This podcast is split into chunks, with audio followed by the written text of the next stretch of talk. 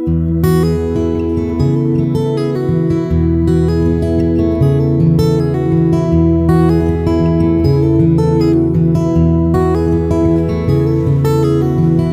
to Hymn Talk, a discussion of hymns, music, and singing in the life of the church. I'm Zach DePrima, and with me is my fellow Hymn Talk traveler, Alex DePrima. Alex, how are you? I'm I'm good, but I'm a little confused because this is hymn talk, but today we're talking about psalms. Is this psalm talk? You could call this for this one episode Psalm Talk if you'd like, but Because I'm assuming that you agree with me that when Ephesians five and Colossians three refer to psalms, hymns, and spiritual songs, those are different categories.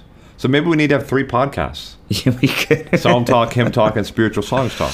We could. Uh, I think for the sake of our for our purposes, uh, we're going to include this episode on the podcast Hymn And, Talk. and you're not troubled that that those listening are going to be confused. I'm not troubled at all.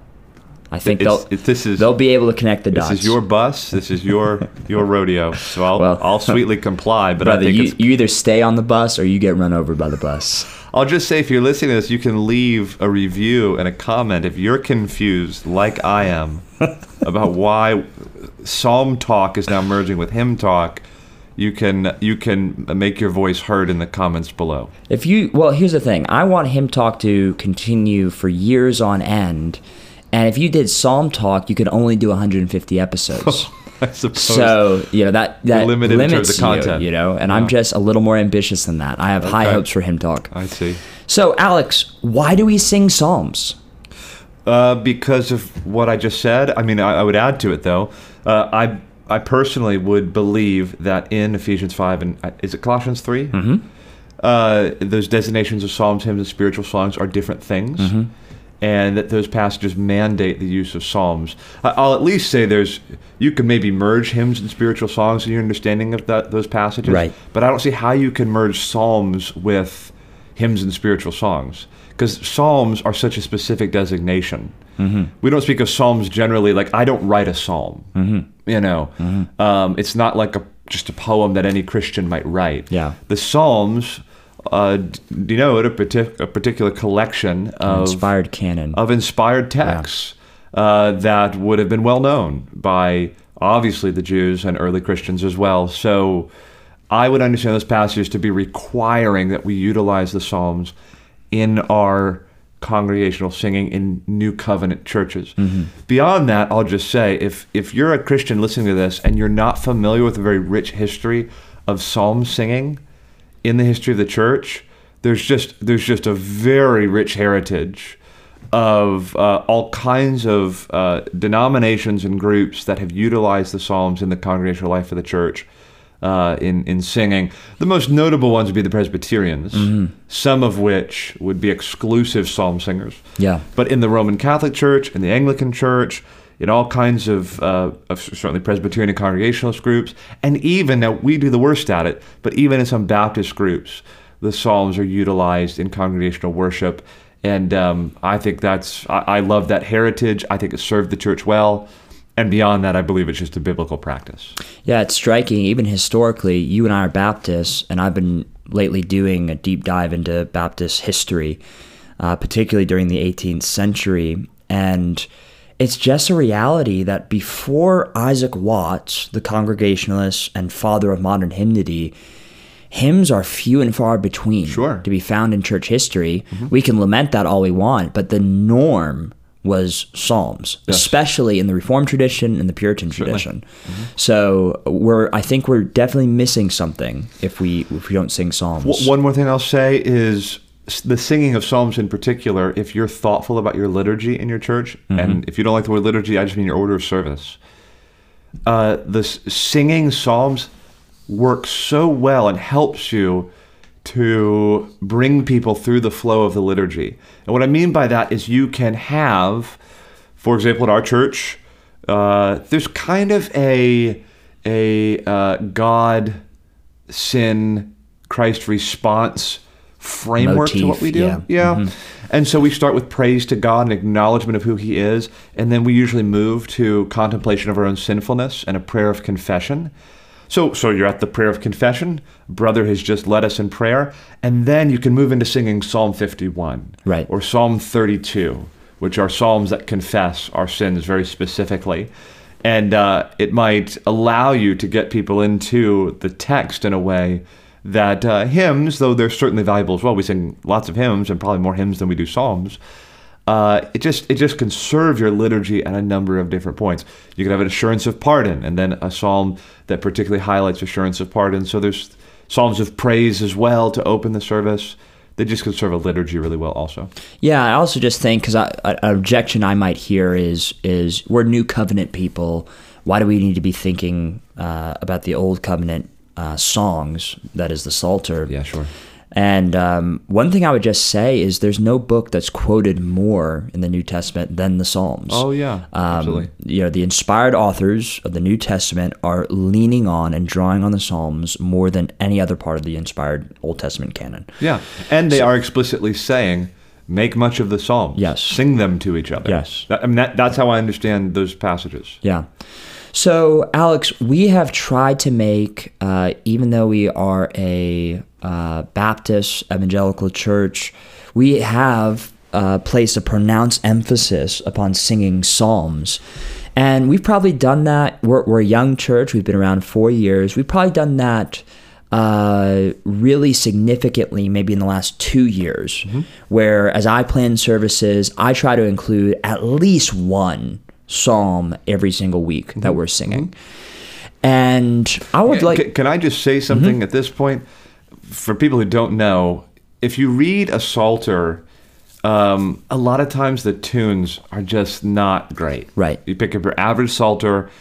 What's one of the big objections to singing psalms? They, they, they could be really awkward to sing by the way they're arranged.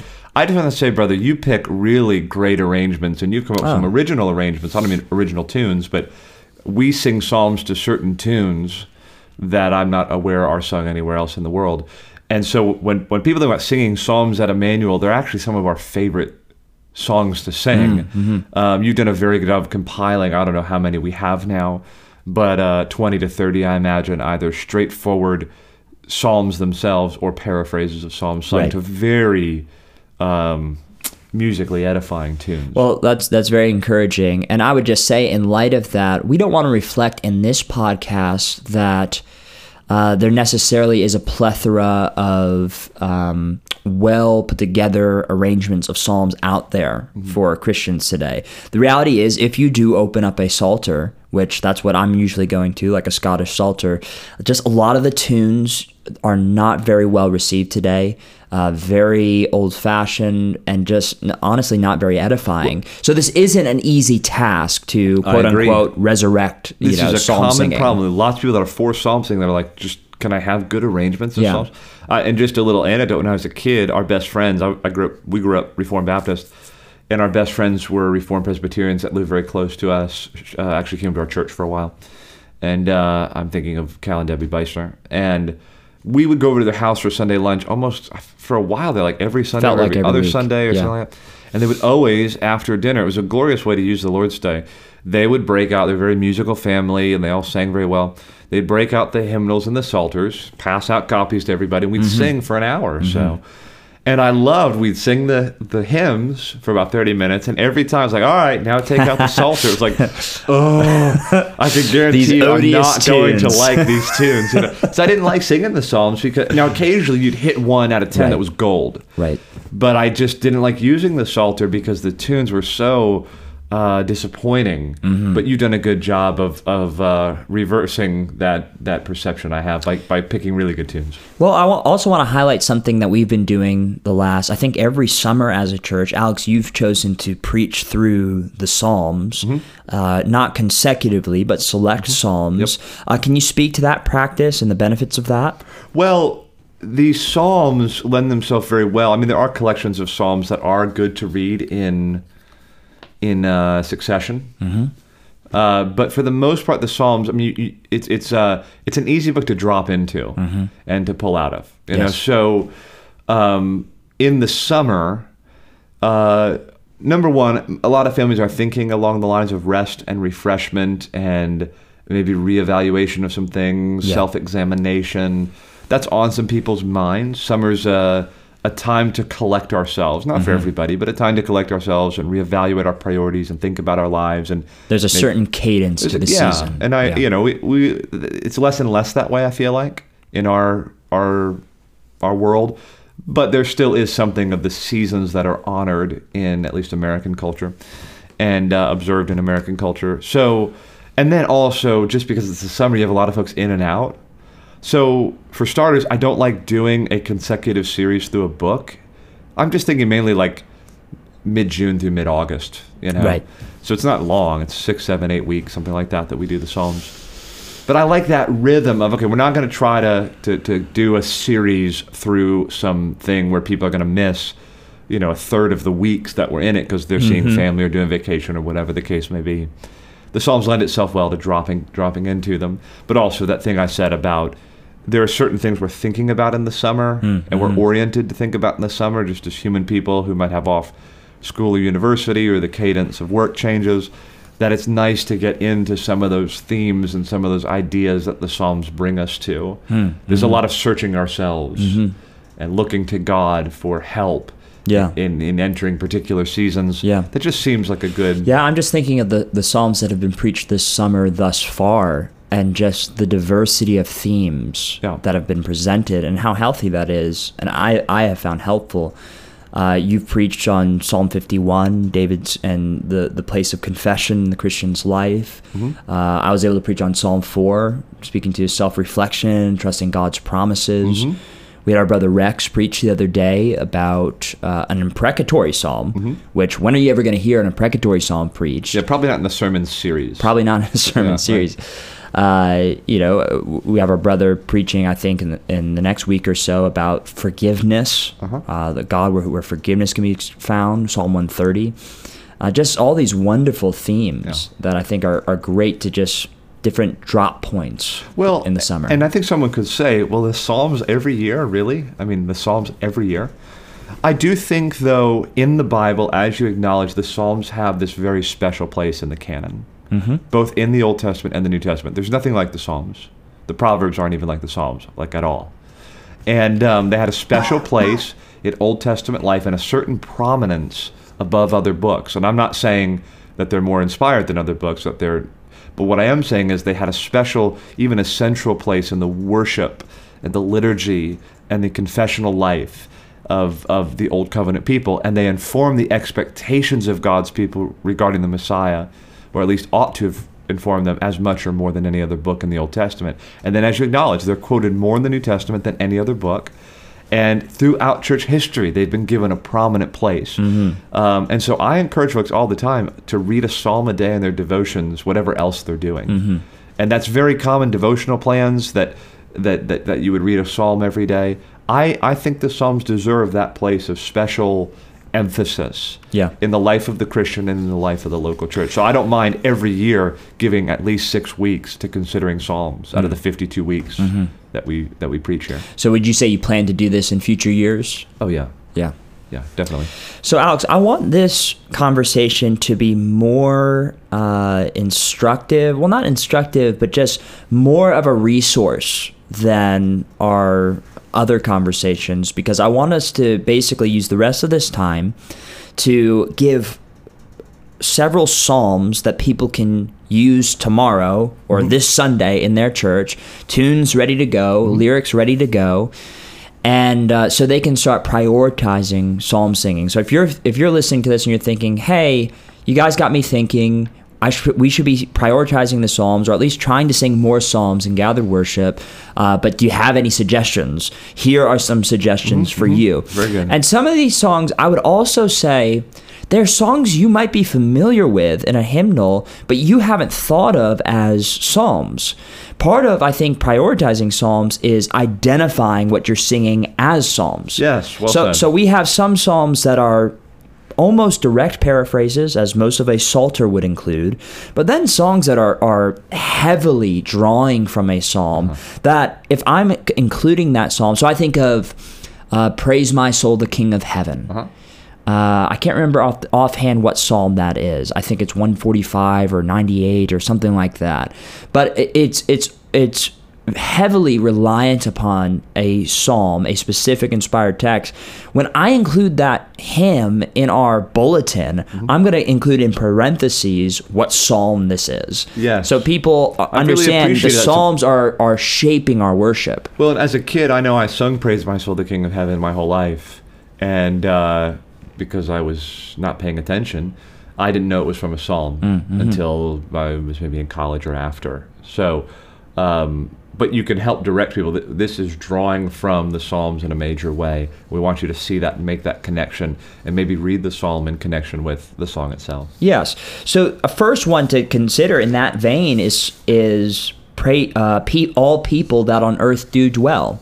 To the doxology tune. To the doxology Oh, uh, tune. yeah, praise in God. many uh, in in a Trinity hymnal, if you if you're familiar with that in a Presbyterian or Baptist context, uh, I think you would find it in most Baptist hymnals as well. I assume so. But you might not know this is a direct paraphrase of Psalm 100. So I would say claim it as such. This Uh-huh. Yeah. is this is the hundredth Psalm. The old tune is titled "The Old 100th I believe this was one of Charles Spurgeon's favorite hymns. Mm-hmm. He was singing it all the time, and uh, most people in his congregation had memorized this psalm, so he could just call it out at any time. They'd often open or close a meeting with the old hundredth. Yes, and also that tune, the old hundredth. If you're familiar with the doxology, you know the tune. What we typically do when we sing Psalm 100 is we sing the five verses of Psalm 100, or the four verses of Psalm 100, and then we conclude it with the doxology, just to put a finer point on it. But that tune you can also use. Um, I don't have this in my notes, but you can also sing "All Creatures of Our God and King" to that tune. And you're great. You're right. You might be thinking that's a great hymn, and you might not know this. All creatures of our God and King, based off of Psalm 148. So again, Wonderful. these are more psalms that you can be singing. Well, and all creatures of our God and King, by the way, is a uh, psalm. You, you- one of the great things about singing that psalm is its origins go back. Help me here, 12th century or earlier. Francis of Assisi is who it's attributed to. I believe. Uh, I don't want to misspeak, but yeah, 12th or 13th century. Okay, yeah. Long time ago. Wonderful. At least 800 years old. Yeah. So I want to give you uh, one more older tune, an older uh, version, and then I'm going to give you a couple newer arrangements. So Psalm 19. Psalm 19. I don't think we've ever talked about this one on the podcast. Uh, if you found it in a psalter, it might go, be under the title Jehovah's Perfect Law. And So, the, so Psalm 19 is the heavens declare the glory of God.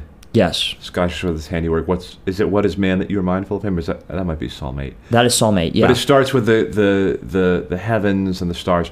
But then the second half is the, the law of the Lord is perfect. Yes, Word of the and it's one of those, Alex, it's one of those archetypal psalms. Okay. So the psalms often have, there are two, at least two types of psalms that are dominant in our Psalter. I'm talking about in, in the in the Bible that you see throughout, and many many psalms take on the shape of these psalms or these these uh, motifs. One is a uh, a messianic psalm. So something like what you see in Psalm 2 Uh, you see several psalms that are direct, directly uh, uh, written in, uh, about the Lord's anointed, and then psalms about God's word. So, in fact, I would argue that the Psalter itself uh, establishes these two themes as the dominant themes throughout the Psalter, with Psalm 1, which is all about uh, the blessed man who builds his life on God's word. He's like a tree planted by rivers of water. And then Psalm 2, talk about the nations raging against the Lord's anointed. And then you see this repeated throughout. So Psalm 18 is about uh, is about the Christ, is about the Messiah. Psalm 19 is about uh, the Word of God, which is the psalm we're discussing right now. Psalm 119, obviously the longest chapter in the Bible, is about the psalm uh, about the Word of God. So if you're thinking about, hey, what are important psalms I have to sing? I believe this is this is up there as one of the most This important gets you into could the sing. content of a host of psalms. Yes. Archetypal is a good word. Yes. So Psalm 19, uh, the first verse says, Jehovah's perfect law restores the soul again. His testimony sure gives wisdom unto men. The precepts of the Lord are right and fill the heart with great delight. We sing this hymn to a tune called, I believe, Rhosymedre. which is a Welsh word. I can't remember the author of the tune. It might Can you just be spell it for people listening? I'm going to in- include it in the show notes, Okay. but it's it's it's R H O S Y M E D R E, I Okay, believe. okay. Ralph Vaughan Ralph Vaughan Williams, one of our favorite English composers, has written a famous famous arrangement of this tune. Mm-hmm. Uh, although it's it's much different than how we would sing it. Yes. but y- y- it's discernible. It's a wonderful tune to this hymn. I've seen it used to many other hymns. Uh, I've seen the same tune of, of Rhosymedre used to uh, Arise My Soul Arise. Uh-huh, so it's one of the traditional tunes for that. Love so it. just a wonderful Welsh tune. Again, I'm going to include notes to all of these in the notes. Can I ask, are we going to talk about Psalm 23? Because that, that to Oh, me, yeah. if you're looking for a, uh, a high return Yeah. psalm to sing for your that you're, I, can just guarantee your church is going to love. Mm-hmm. That to me transcends denominations. They'll sing that in Westminster Abbey. They'll sing that at uh, the National Cathedral. They'll sing that even in, in low church settings. That's what I, I want to make sure we talk about. Yeah. Psalm 23, uh, the Lord is my shepherd, uh, is, that, is the famous psalm. But the title for this psalm, if what we include in parentheses, is the that of the first line, which is the King of Love, my shepherd is. Alex, you want to talk about the psalm? Well, no, I, I just want to say so the paraphrase I'm familiar with, the one we sing here, is beautiful. Yes. And I think so wonderfully uh, captures the sentiments of that psalm. And um, I think it's just some of the best of the English language on display in capturing biblical truth. And it's memorable. It it's not hard to get through. I mean, pretty much every there's there's a verse for every verse in the Bible eh, in the, in the actual psalm itself. And the tune we sing it to, I just think is so fitting. That's St. Columba.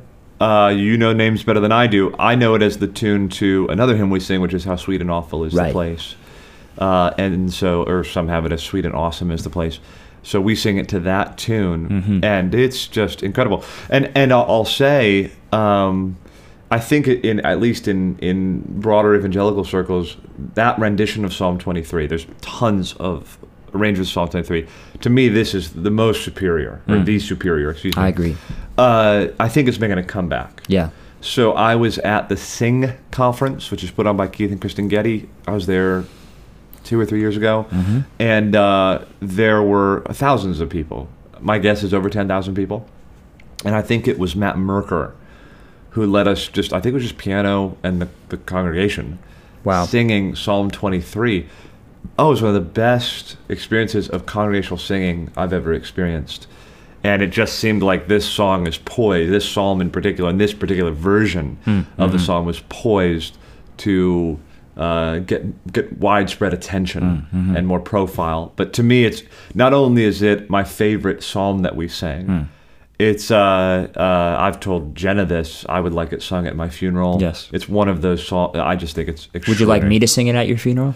Uh, no, because I hope that my funeral would feature congregational singing. And Oh, no uh, solos? no, no Oh, solos. that's sad. yeah, just Well, brother, let me let me singing. blow your mind. I don't know who. I don't know uh, when people are going to be listening to this, but we're singing this song this week. Oh well, that just and the, the, well, and this week I'm not preaching, Oh, and so there's no danger of me being preoccupied with my sermon as I sing. Even though most of the time I'm not, I can just enter in. If I want to cry, I can cry. I mean, it'll be great. wait, I, I didn't hear you correctly. You're saying you're one of those pastors that never worships, No, I'm not. only only when you're not preaching. No, there's just a, a letting yourself go when you're not going to preach. Brother, just keep digging that grave. Yeah, just uh-huh. keep digging that hole.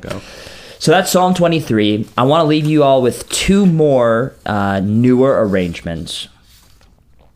Actually, I'm going to tease it because we're going to have future episodes of more Psalms to sing. Okay. So I'm just going to do one more. And that is Psalm 42, also by the title, Lord from Sorrows, Deep I Call, which is uh, written by Matt Papa and Matt Boswell. Just a wonderful song.